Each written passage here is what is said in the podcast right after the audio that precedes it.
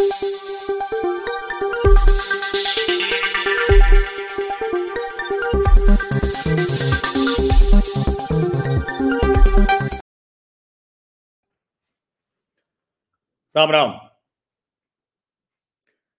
इस तरह की राजनीति देश में कभी नहीं हुई। किसी भी सुधार को, किसी भी योजना को, जैसे एक कहें कि देश में माहौल बना दिया गया और उसको इस तरह से पेश किया गया कि जैसे कोई निजी हित, कोई निजी कुछ उसमें सधने वाला है प्रधानमंत्री नरेंद्र मोदी का। और कमाल की बात तो ये कि जिन योजनाओं पर बाकायदा कांग्रेस के शासन काल में ये कहा गया कि अगर ये हो जाए तो देश का बड़ा भला हो जाएगा। ऐसे ही एक योजना, जो अग्निपथ योजना, जिससे चार वर्ष के प्रशिक्षण से अग्निवीर निकलेंगे और उसमें से जो 25 प्रतिशत होंगे, उनको सेना में लिया जाएगा। अब एक तरह से कहें तो इससे बेहतर योजना क्या हो सकती थी? सेना के लिहाज से भी और उन लोगों के लिहाज से भी। क्योंकि जो 100 में 25 छटकर जाएँगे, वो बेस्ट ऑफ़ द बेस्ट होंगे। और जो 75 वहाँ नहीं जा पाएँगे, उनके पास अपने जीवन में बेहतर करने का अवसर भी होगा, उनके हाथ में कुछ रकम भी होगी, उनके पास प्रशिक्षण भी होगा। और सबसे बड़ी बात जो होती है कि एक आत्मविश्वास, एक कॉन्फिडेंस होगा। लेकिन कमाल की बात ये कि इस योजना को लेकर जिस तरह से हल्ला हंगामा किया गया, जिस तरह से बताया गया कि नहीं, ये तो बिल्कुल किसी काम की योजना है नहीं, सबके खिलाफ है, सेना खत्म हो जाएगी। और इसको लेकर क्या क्या प्रोपागेंडा किया गया, उसकी कल्पना भी नहीं की जा सकती। अब तो शायद आप लोग भूल भी गए होंगे कि क्या क्या हुआ था। बिहार में तो बाकायदा ट्रेनें जला दी गई थी। रेलवे स्टेशनों में आग लगा दिया गया था। जाने क्या क्या किया गया? उस वक्त सेना प्रमुख ने भी कहा था और पूर्व जो सेना के वरिष्ठ अधिकारी रहे, सेना के वरिष्ठ अधिकारी जो पूर्व हो गए, उन्होंने भी कहा कि ऐसे लोग तो सेना में जा ही नहीं सकते जो इस तरह से राष्ट्रीय संपत्ति का नुकसान कर रहे हैं। अब सोचिए, आज दिल्ली उच्च न्यायालय ने जो याचिकाएँ थी उन सबको खारिज कर दिया और कहा कि Agnipath scheme in national interest, ये दिल्ली उच्च न्यायालय ने कहा है। लेकिन आप सोचिए कि देश का कितना नुकसान हो गया? किस तरह से देश धू धू कर जला? ये ट्रेन का डिब्बा आपको याद है? बिहार सहित देश के कई हिस्सों में इस तरह की आग लग गई थी और बाकायदा राजनीतिक दल, उनके नेता वो इस आग को भड़का रहे थे, आग को लगवा रहे थे। अब जरा सोचिए कि दिल्ली उच्च न्यायालय ने साफ़ जब कहा कि ये राष्ट्रहित में है, नेशनल इंटरेस्ट में है तो कहने को तो एक और अग्निपुर अग्निपथ सफलतापूर्वक नरेंद्र मोदी की सरकार पार कर गई। अब आपको याद होगा जब कृषि कानून आए थे तो उस वक्त कहा गया कि ये किसान विरोधी है। उस वक्त आ रहा था कि देखिए खालिस्तान समर्थक भावनाएँ भड़काई जा रही हैं। अब अमृतपाल उसी की पैदाइश हो गया है। अब साफ़ दिख रहा है कि वही है, हो वही रहा है। सोचिए जरा आप इसको। और क्या क्या नहीं कहा गया? राहुल गांधी विपक्ष के नेता हैं। राहुल गांधी इस स्कीम को लेकर इतना प्रोपागेंडा फैलाते रहे, इतना प्रोपागेंडा फैलाते रहे कि उसकी कल्पना भी नहीं की जा सकती। देखिए जरा, उनका ये ट्वीट है 16 जून का। देखिए, न कोई रैंक, न कोई पेंशन, न दो साल से कोई डायरेक्ट भर्ती, न चार साल के बाद स्थिर भविष्य, न सरकार का सेना के प्रति सम्मान। देश के बेरोजगार युवाओं की आवाज़ सुनिए, इन्हें अग्निपथ पर चलाकर इनके संयम की अग्नि परीक्षा मत लीजिए। अब देखिए एक और अग्नि परीक्षा नरेंद्र मोदी पार कर गए। और ये सोचिए कि इसे लागू नाइन्टीज में हो जाना चाहिए था। नाइन्टीज में लागू हो जाना चाहिए था। ऐसा कहीं नहीं लिखा है कि चार साल के बाद सब हटा दिए जाएँगे हर चौथे साल नया आएगा। लेकिन राहुल गांधी और समूचे विपक्ष ने ये करने की कोशिश की। समूचे विपक्ष ने ये आप समझिए इसको। ये छोटी बात नहीं है और इसीलिए मैं कह रहा हूँ कि ये एक और पार तो कर गए, लेकिन क्या ये अग्निपथ बार बार इसी तरह से होगा? क्या इसी तरह से बार बार ये किया जाएगा कि कोई भी ऐसी योजना आएगी और उसको गलत तरीके से प्रस्तुत किया जाएगा? ये इसीलिए आज इस चर्चा का होना बहुत ज़रूरी है। और राहुल गांधी सहित जितने विपक्षी नेता हैं जिन्होंने इस तरह के जो प्रोपागेंडा थे उसको आगे बढ़ाया। सोचिए ना। ये बहुत ज़रूरी है। और मैं इसीलिए कह रहा हूँ सिर्फ़ राहुल गांधी नहीं, जो दूसरे लोग भी हैं, कोई ऐसा नेता नहीं है। विपक्ष के ज़्यादातर नेताओं ने सिर्फ़ और सिर्फ़ पॉलिटिकल प्रोपागेंडा के लिए सेना की इस बरसों से लंबित सुधार वाली योजना के खिलाफ लोगों को भड़काया। बरसों से लंबित योजना। एक के बाद एक, फिर चाहे वो राहुल गांधी हो, चाहे वो अरविंद केजरीवाल हो। किसी ने कोई कसर नहीं छोड़ी और उसका दुष्परिणाम दिखा कि देश के अलग अलग हिस्सों में नौजवान सड़कों पर आया और जो आपने देखा कि किस तरह से ट्रेनें जला दी गई, स्टेशन जला दिए गए, जाने क्या क्या हुआ? देखिए, वो राहुल गांधी का ट्वीट था, ये अरविंद केजरीवाल जी का देख लीजिए। सेना भर्ती में केंद्र सरकार की नई योजना का देश में हर तरफ़ विरोध हो रहा है। युवा बहुत नाराज़ है। उनकी मांग एकदम सही है। सेना हमारे देश की शान शान है। हमारा युवा अपना पूरा जीवन देश को देना चाहते हैं। उनके सपनों को चार साल में मत बाँध कर रखिए। केंद्र सरकार से अपील, युवाओं को चार साल नहीं, पूरी ज़िंदगी देश सेवा करने का मौका दिया जाए। पूरे पिछले दो साल सेना में भर्तियाँ न होने की वजह से जो ओवर एज हो गए, उन्हें भी मौका दिया जाए। देखने में लगता है कि कितना बढ़िया, कितना नेता लोग, कितना चिंतित हैं देश के नौजवानों के लिए। लेकिन दरअसल ये लोग आग लगा रहे थे। देश में आग लगी भी। भला हो कि स्थितियाँ संभल गई, सुधर गई, वरना एक समय में तो लग रहा था कि हर जगह जो सेना के लिए तैयारी कर रहा है, वो सिर्फ़ और सिर्फ़ पुलिस के लिए चुनौती बनेगा। जो सैनिक बनना चाहता है, बाहरी खतरों से देश को बचाने के लिए, वो आंतरिक सुरक्षा के लिए स्वयं खतरा बन रहा है। ये मतलब बहुत विचित्र सा था ये। पूरी कांग्रेस पार्टी जिस तरह से इस प्रोपागंडा को बढ़ा रही थी, वो सब आज ध्वस्त हो गया। लेकिन फिर कोई नया प्रोपागंडा आएगा, फिर से नया प्रोपागंडा आएगा। और देखिए, ये भी आपको याद होगा, अगर ये तस्वीर नहीं याद है तो ये तस्वीर ज़रूर ध्यान करनी चाहिए। देखिए, खड़गे जी बैठे हैं, राहुल जी बैठे हैं प्रियंका जी बैठी हैं, वेणुगोपाल चिदम्बरम जी हैं, अजय माकन हैं, सारे लोग, सारे बड़े नेता बैठे हुए हैं, सलमान खुर्शीद हैं। ये अग्निपथ योजना के खिलाफ भारतीय राष्ट्रीय कांग्रेस का भारत के युवाओं के समर्थन में सत्याग्रह था सत्य में वो जयते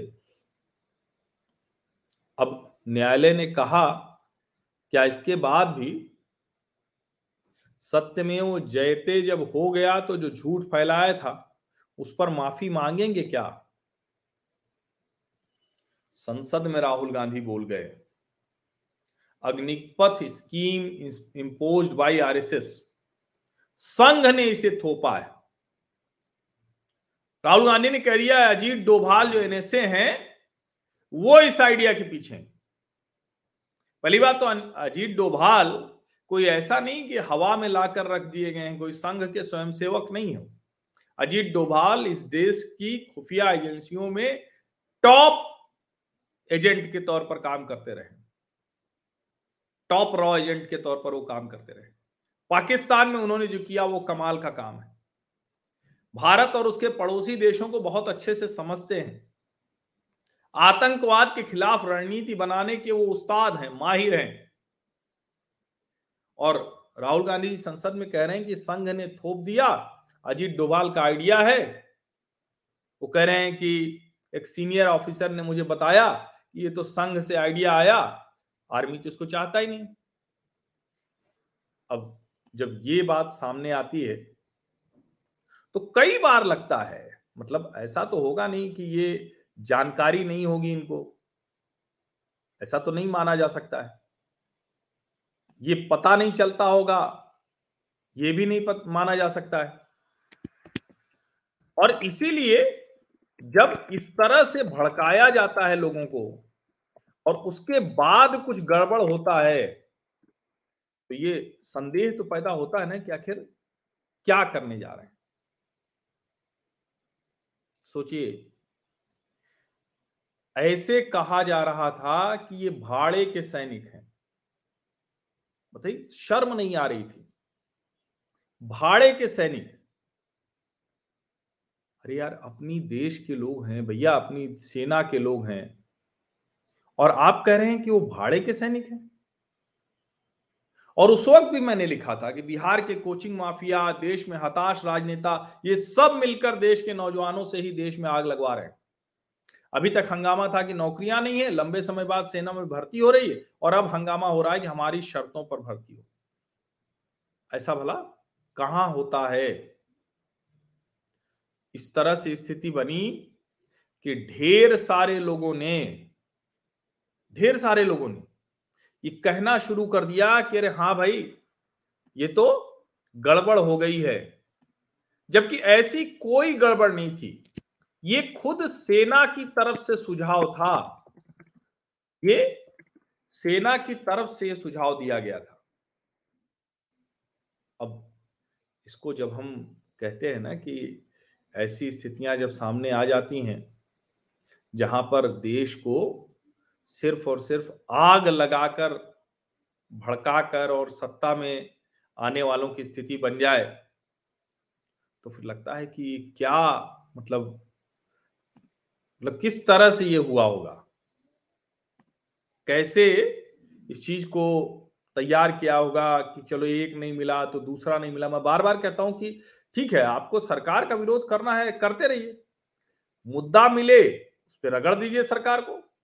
लेकिन आप बताइए कि जिस पर सेना ने खुद, जिस पर सेना ने खुद लंबे समय से ये बार बार कहा कि भैया, कोई तो रास्ता निकालो, वरना हमारी सेना बूढ़ी होती चली जा रही है। ये कहा जा रहा था। लेकिन सोचिए कि उसको लेकर सत्य बताने की बजाय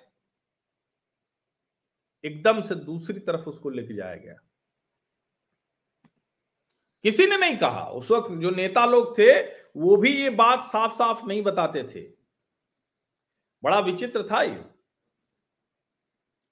सत्तर के दशक के आखिरी वर्षों में ही सेना प्रमुख जनरल टी एन रैना ने जनरल के वी कृष्णराव और जनरल के सुंदर जी और जनरल एम एल छिब्बर, इनको सेना की चुनौतियों और सुधार पर रिपोर्ट तैयार करने का जिम्मा सौंपा था।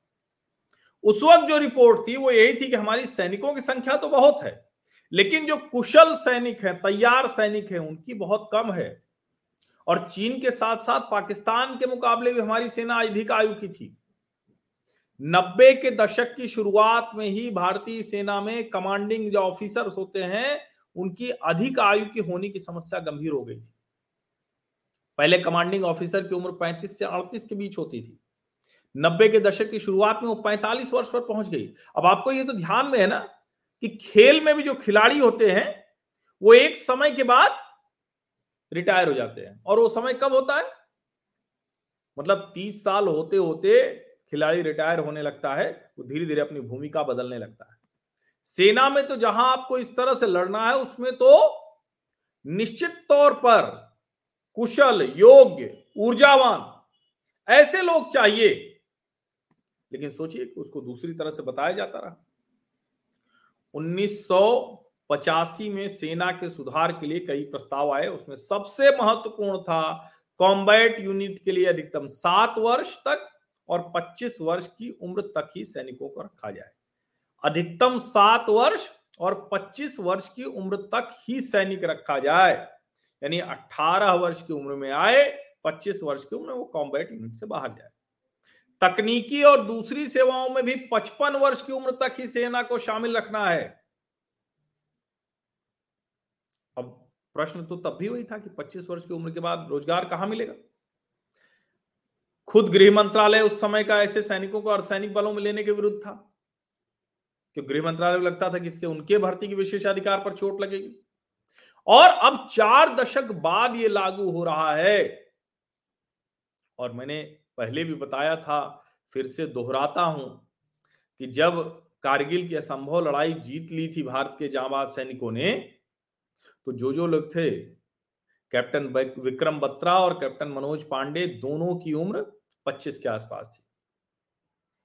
और इसीलिए ये समझना बहुत ज़रूरी है, सेना में भर्ती होना, सैनिक बन जाना बिल्कुल बहुत लोगों के लिए वो एकदम सारे जीवन का सबसे महत्वपूर्ण होता है।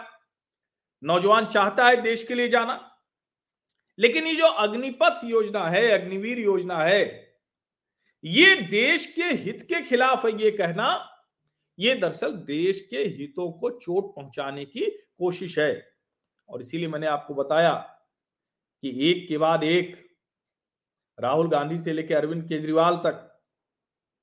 और उसके अलावा राहुल गांधी से अरविंद केजरीवाल तक और बिहार के नेता ने तो कह दिया कि कुछ समय बाद हमारी सेना हिंजड़ों की फौज हो जाएगी। मुझे तो ये बोलते मेरी ज़ुबान लड़खड़ा रही। आप सोचिए जरा। शर्म नहीं आती इन लोगों को। और इसीलिए आज जब दिल्ली उच्च न्यायालय ने यह कहा कि ये राष्ट्र के हित में है,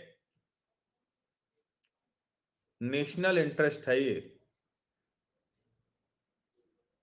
समझिए।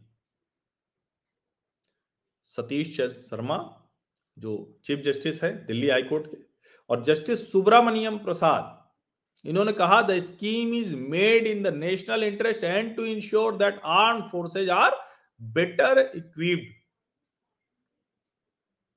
सरकार ने कहा कि हाईकोर्ट ने कहा कि कोई ज़रूरत नहीं है कि सरकार की इस योजना के बीच में दखल दिया जाए।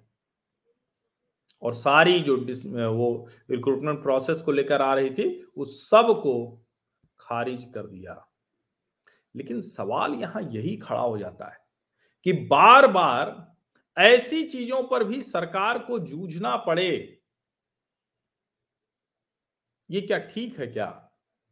और क्या इससे देश में जो सुधार की चीज़ें हैं, वो तेज़ी से हो पाएँगे क्या? जैसे कृषि कानून, मैं मानता हूँ कि कृषि कानून न लागू हो पाने से कितना कुछ गड़बड़ हो रहा है देश में।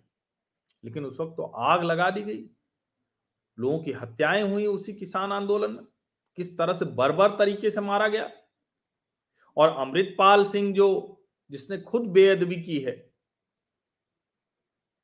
सोचिए जरा। लेकिन अच्छा है कि दिल्ली उच्च न्यायालय के मुख्य न्यायाधीश और न्यायाधीश महोदय ने कहा कि keeping larger public interest in mind, the petition are dismissed. ये बहुत अच्छा है। और हम उम्मीद करते हैं कि अब इस पर किसी भी तरह का विवाद, बखेड़ा खड़ा करने की जो कोशिश है, वो रुकेगी। ये बहुत ज़रूरी है समझना। बहुत ज़रूरी है समझना। क्योंकि ये बार बार जब ऐसी योजनाओं पर हम बात करते हैं तो उन योजनाओं के बहुत से तुरंत भावुक हो जाते हैं। अरे भाई, ऐसे आप कह रहे हैं जैसे देश की सेनाएँ खत्म कर देगी कोई सरकार। और अगर सेनाएँ खत्म कर देगी तो कोई सरकार रह पाएगी क्या? लेकिन समय के लिहाज से सेना का बेहतर होना, समय के लिहाज से सेना का आधुनिक होना, ये तो ज़रूरत है देश की। अग्निपथ राष्ट्रहित में है, ये दिल्ली हाईकोर्ट कह रहा है, लेकिन उससे पहले सत्तर अस्सी के दशक से बार बार ऐसी योजना के लिए कहा जा रहा था। हमारी सेनाएँ पाकिस्तान और चीन के मुकाबले भी ज़्यादा आयु की हो रही हमारे हो रही थी। हमारे कमांडिंग ऑफिसर वो ज़्यादा उम्र के थे। कॉम्बैट के लिए पहले ही सात वर्ष तक अधिकतम और पच्चीस वर्ष तक की आयु, ये कहा गया था। चार दशक हो गया। इसी तरह से हर महत्वपूर्ण काम को देश की सरकारें टालती रही। अब जब मोदी सरकार ने ये दुस्साहस किया कि इसको लागू करेंगे तो विपक्ष भावनात्मक तौर पर भड़काकर आग लगा रहा है। अच्छी बात यह है कि देश के लोगों को ये चीज़ें समझ में आती हैं, लेकिन कई बार नुकसान तो बहुत हो जाता है, जो इस आंदोलन में भी हमने देखा था। उम्मीद करते हैं कि अगली बार ऐसे किसी मसले को भावनात्मक रूप देने से विपक्ष भी बचेगा, और अगर विपक्ष अपनी ज़िम्मेदारी नहीं निभाता है तो भी देश के नौजवान, देश के नागरिक वो अपनी ज़िम्मेदारी समझेंगे। आप सभी का बहुत बहुत धन्यवाद। सब्सक्राइब ज़रूर कर लीजिए, क्योंकि मैं बार बार कहता हूँ कि देखिए, आर्थिक सहयोग और दूसरी चीज़ें तो बहुत मैंडेटरी नहीं है वो बहुत ज़रूरी भी नहीं है। लेकिन ज़रूरी है कि राष्ट्रीय विमर्श मज़बूत हो।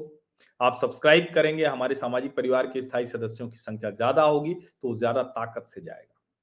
तो आप सब जुड़िए स्थायी सदस्य बनिए उसके लिए कोई शुल्क नहीं है, वो जो ज्वाइन बटन है मेंबरशिप वाला, वो पूरी तरह से मैंडेटरी है। आपको लगता है कि मंथली सब्सक्रिप्शन यहाँ लेना है तो यहाँ ले सकते हैं और ना मुझे सीधे भी मैसेज कर सकते हैं। आप सभी का बहुत बहुत धन्यवाद। फिर से कह रहा हूँ सब्सक्राइब ज़रूर कर लीजिए नोटिफिकेशन वाली घंटी दबा दीजिए लाइक का बटन दबाइए, और अपने घर परिवार के व्हाट्सएप समूह में इन वीडियोस को ज़रूर बढ़ाइए। फिर से कह रहा हूँ फैमिली यूट्यूब चैनल है ये, लेकिन हमारा देश एक परिवार की तरह है और इस देश के हर मुद्दों पर बहुत सलीके से सारी मर्यादाओं का ध्यान रखते हुए, बिना किसी तरह की गाली गलौज बिना किसी की तरह की ईर्ष्या, जलन, द्वेष, विभाजन, इसको प्रमुखता दिए हुए हम बात यहाँ करेंगे। बहुत बहुत धन्यवाद। तथ्य की बुनियाद पर तर्क होंगे, वही विश्लेषण आपको बताऊँगा। बिंदुवार आपको समझ में आएगा कि मैं क्या कह रहा हूँ, क्यों कह रहा हूँ। धन्यवाद। Música